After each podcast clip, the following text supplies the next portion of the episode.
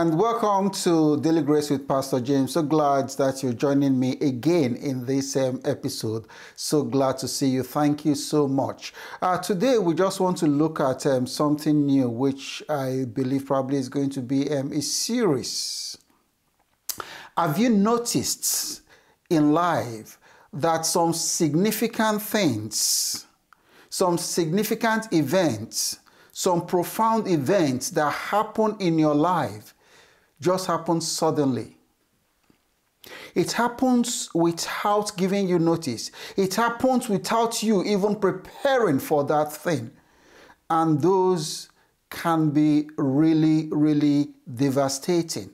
Today, we're going to be looking at how you can handle difficult times when something all of a sudden just happen to you. I mean, it can happen to anyone. It doesn't matter if you're a Christian, if you're a pastor, if you're a worker in the church, whatever you are, things happen in life.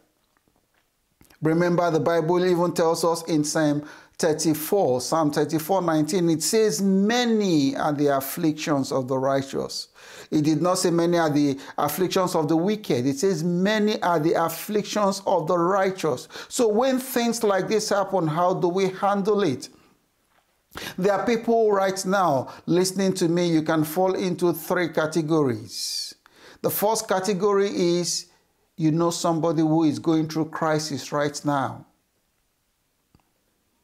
The second category is you are even the one going through a crisis situation right now.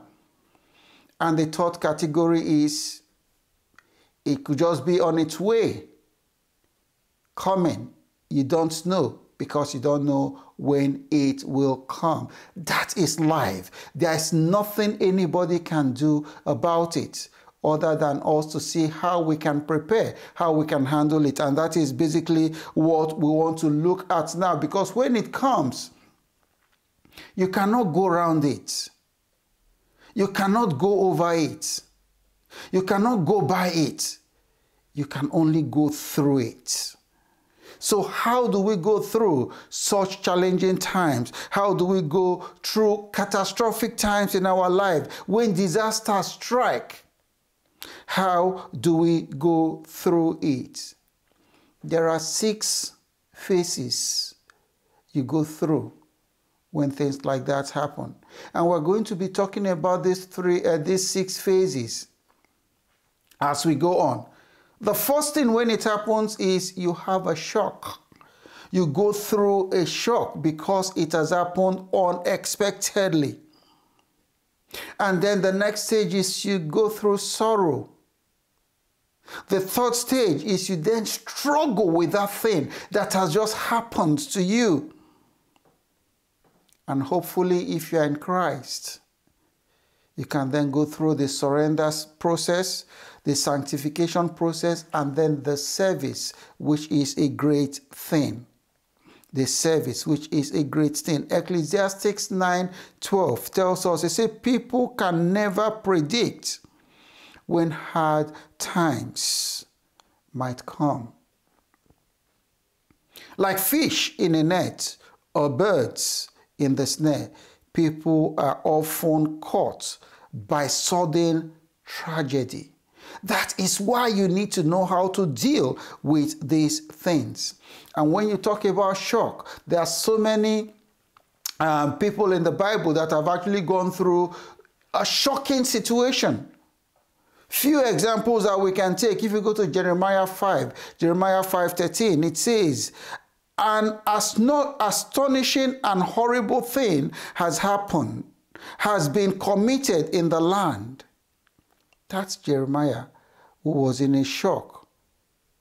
Ezekiel 3:15, and I sat where they sat and remained there astonished, shocked about what has happened? Among them, he was there seven days. When it happens, what do you do?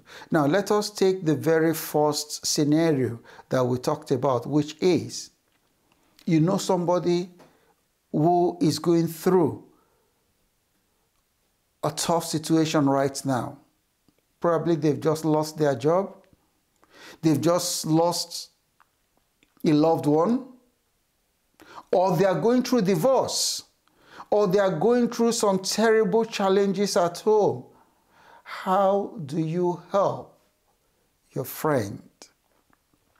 How do you help your friend? Because the Bible says that we should help each other. Galatians 6, verse 2.